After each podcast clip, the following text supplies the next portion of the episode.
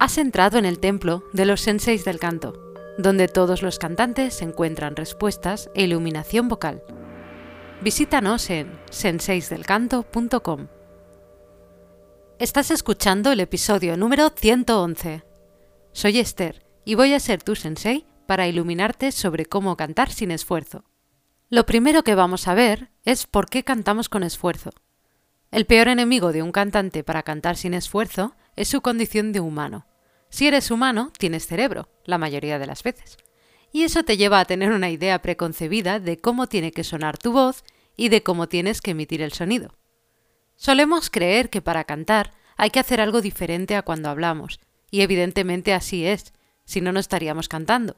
Pero el caso es que no es tan diferente como podrías llegar a pensar.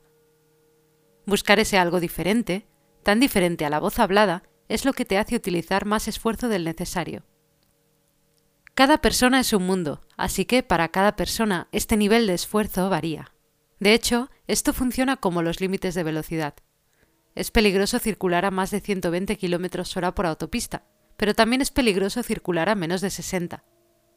De igual forma, tan malo es para la voz utilizar demasiado esfuerzo como utilizar demasiado poco. Asimismo, cómo percibimos el esfuerzo es diferente de persona en persona. Me he encontrado muchas veces con personas que forzaban mucho su voz y al hacerles cambiar y hacer el ejercicio con menos esfuerzo me han dicho, ¿pero esto es falsete? Por otro lado, también me he encontrado con personas que utilizaban demasiado poco esfuerzo y al hacerles usar más me decían, ¿pero estoy forzando la voz? Entonces, ¿cómo sé cuál es el nivel de esfuerzo idóneo? Trabajando en los pilares del esfuerzo vocal, la compresión y las tensiones.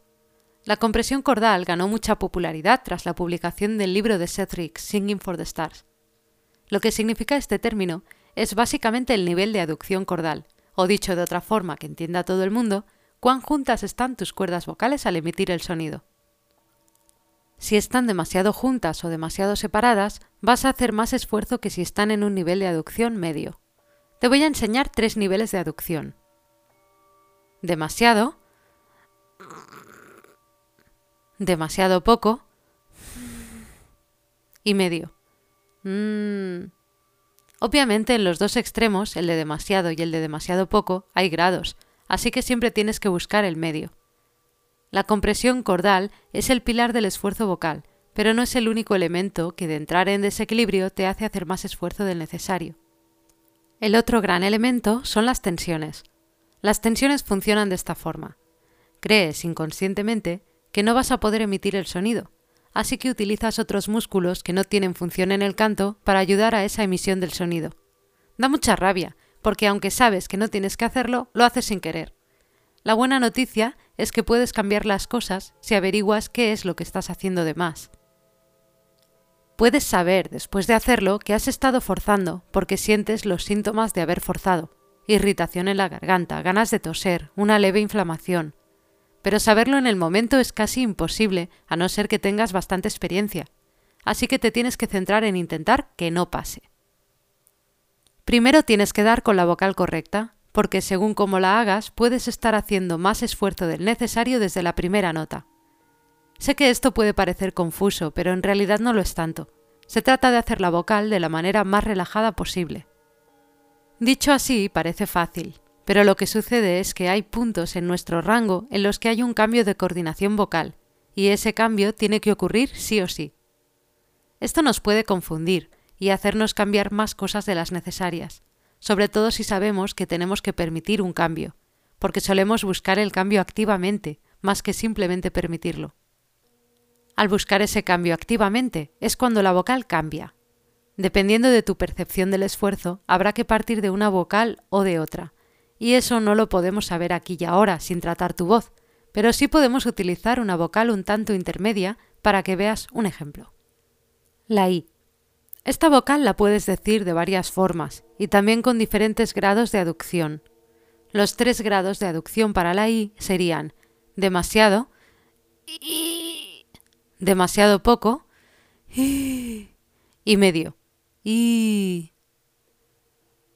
Por ejemplo, si empiezas así, y vas a empezar forzando, así que tienes que partir de esto. Y Intenta pasar varias veces de la una a la otra para conseguir quedarte con la correcta. I, I, I.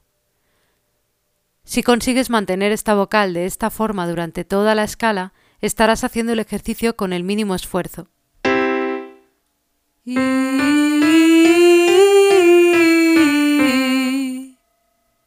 Tienes que fijarte en que no cambie nada dentro de tu boca. Fíjate en tu paladar y en la raíz de la lengua y concéntrate en que no hagas nada más que emitir el sonido, sin cambios. Como los chicos y las chicas tenemos los cambios en sitios diferentes, vamos a verlo con dos escalas diferentes. Esta para los chicos.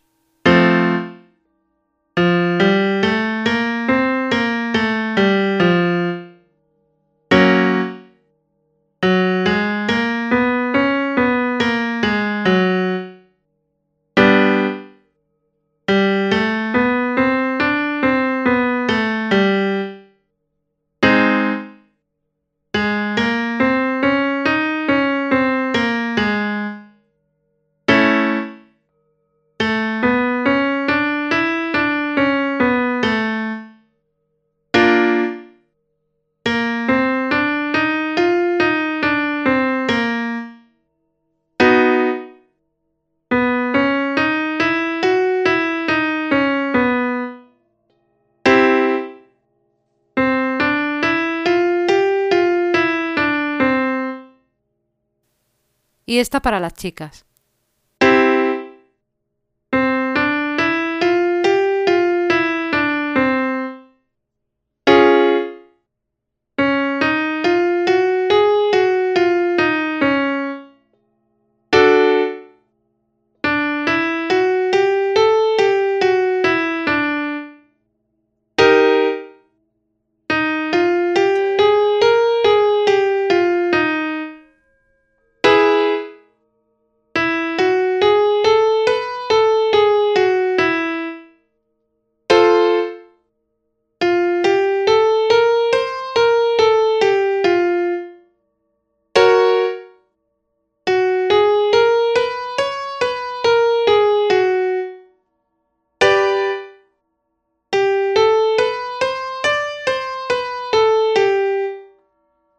Si consigues mantener la vocal intacta durante toda la escala, ya tendrás mucho ganado, pero es posible que te cueste mantener el nivel de aducción en un nivel medio todo el rato, porque es algo que suele pasar.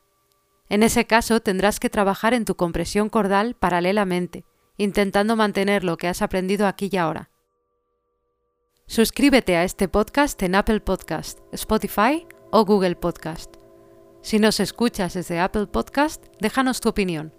Y recuerda que nos puedes visitar en senseis del canto punto com.